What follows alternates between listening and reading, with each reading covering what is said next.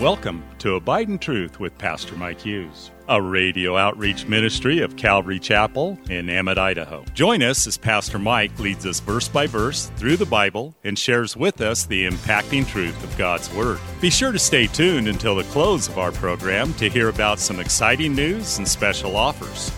We'll also tell you how you can obtain a full length copy of this entire message. And don't forget, you can always catch up on Mike's teaching on our website at ccemmett.org.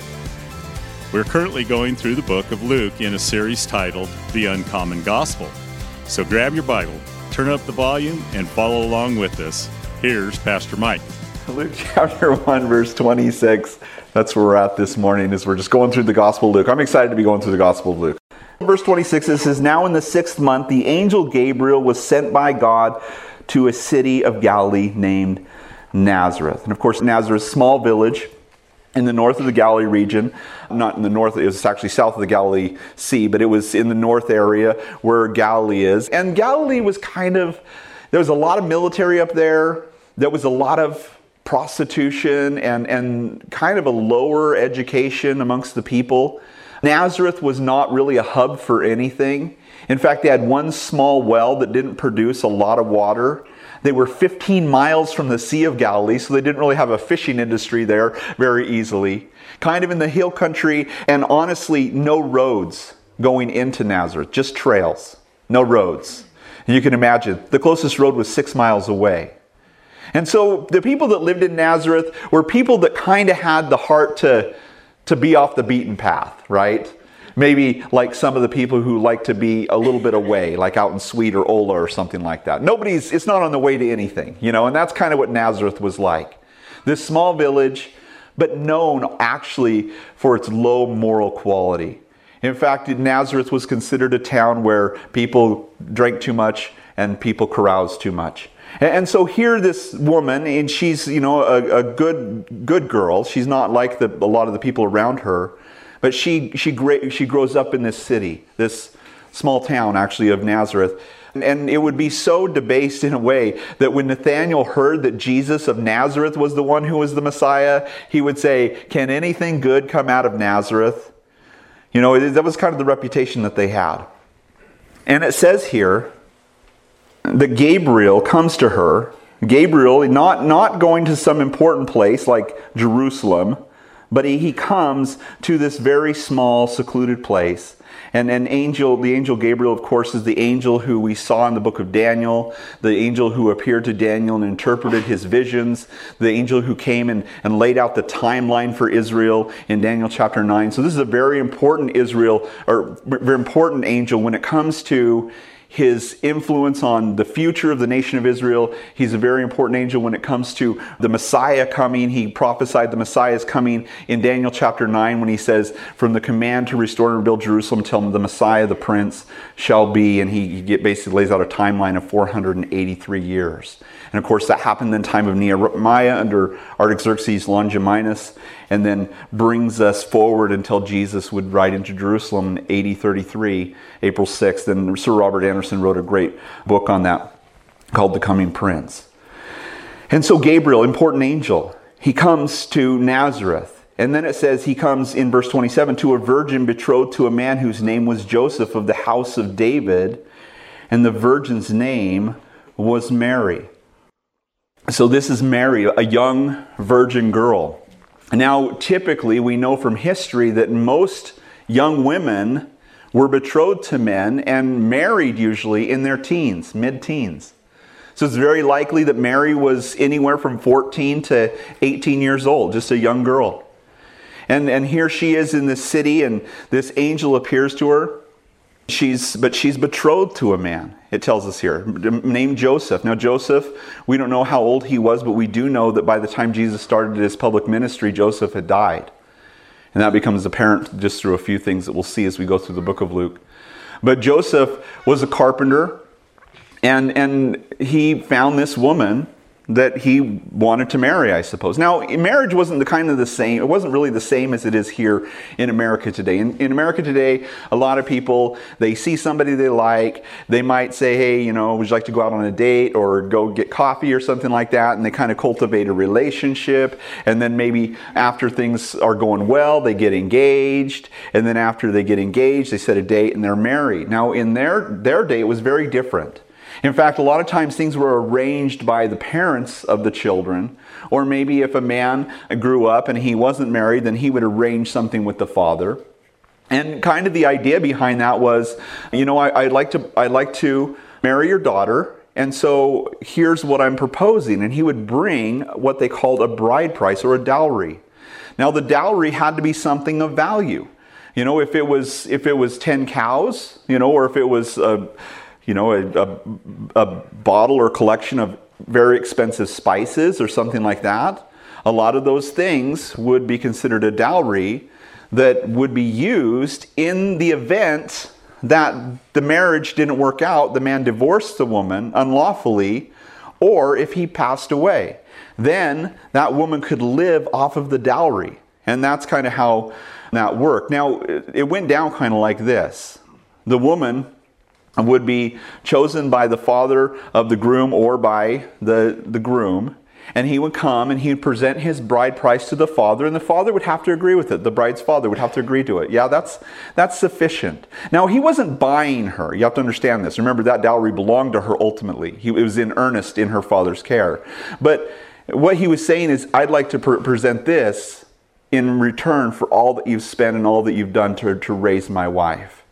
And so the, the father would approve that, and then they would bring the girl.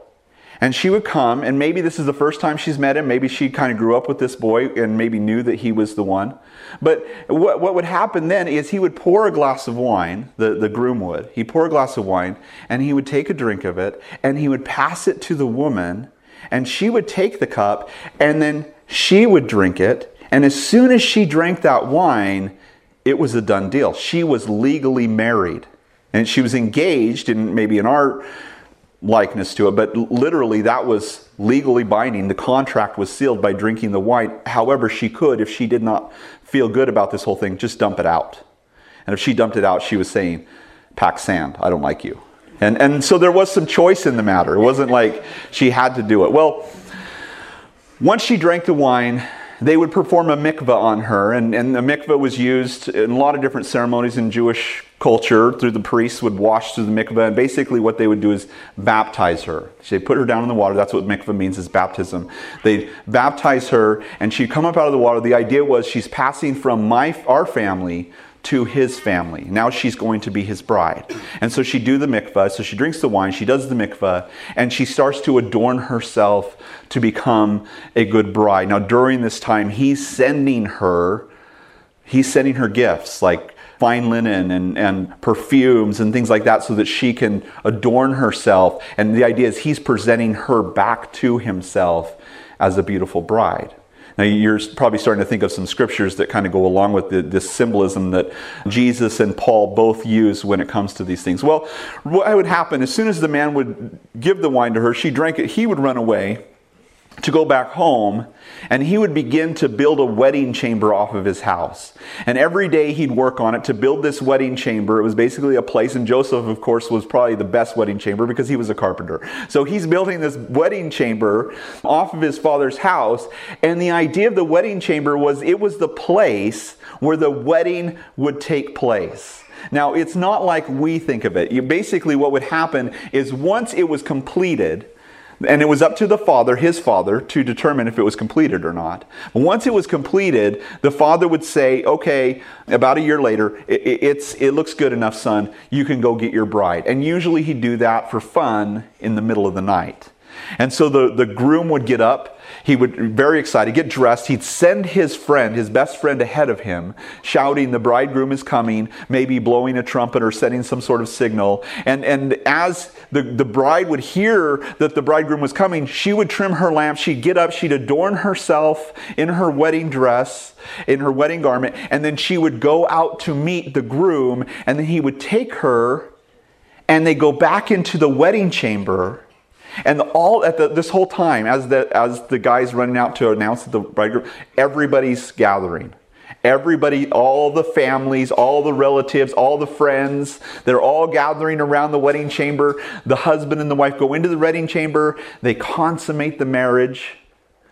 Aren't, we, aren't you glad we do it the way we do it instead? it's like everybody shows up at the honeymoon and they're all outside the door. Hey, we're partying, you know? yeah, not a good idea. But this is the way they did it, and this was their custom. And, and of course, you see the symbolism. Of course, Jesus is the one who offered his bride price, the body that he offered for us, and, and that he, he would offer his blood to us. And even in the Last Supper, as we celebrate communion, we, in a sense, once we've received him, we accept the cup and we accept the bread. And, then, of course, He sends us gifts of the Holy Spirit and the fruits of the Spirit to adorn ourselves, to make us beautiful, that we might be a chaste virgin. As Paul said, that we'd be presented back to Him. And then, like the five virgins and the five, or the ten virgins, the five wise and the five foolish, the bridegroom comes at an hour you do not expect. And speaking of the rapture of the church, and, and of course, we would go out in that moment being prepared and being filled with the Holy Spirit, which is represented by the, the oil in the lamp. Thanks again for listening to Abide in Truth with Pastor Mike Hughes. If you would like a copy of today's sermon in its entirety, call us at 208 365 0991 or send us a text at 208 991 2756. Be sure to mention today's date. You can also listen to Pastor Mike's latest message on our website at ccemmett.org. And don't forget to search for Calvary Chapel Emmett on iTunes and YouTube. Remember to hit subscribe when you're there. Thanks again for listening, and remember, always abide in truth. Until next time, God bless.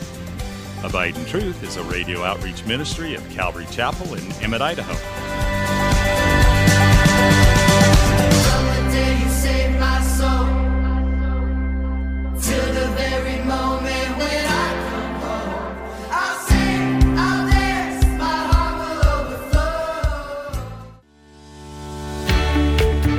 Calvary Chapel of Emmett would like to invite you to watch our services live on Facebook. You can watch us every Sunday morning at 8:30 or 10:30. Just go to our page, Calvary Chapel of Emmett, and scroll down for the live service. It is an interactive experience. While on our page, feel free to watch previous Sundays as well. So join Calvary Chapel Emmett Sunday morning at 8:30 or 10:30 on Facebook. We look forward to seeing you.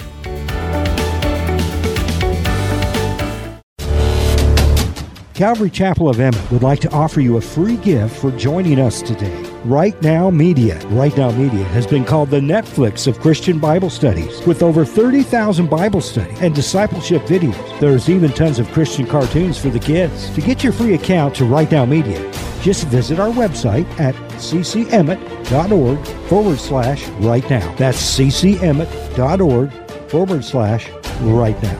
And God bless.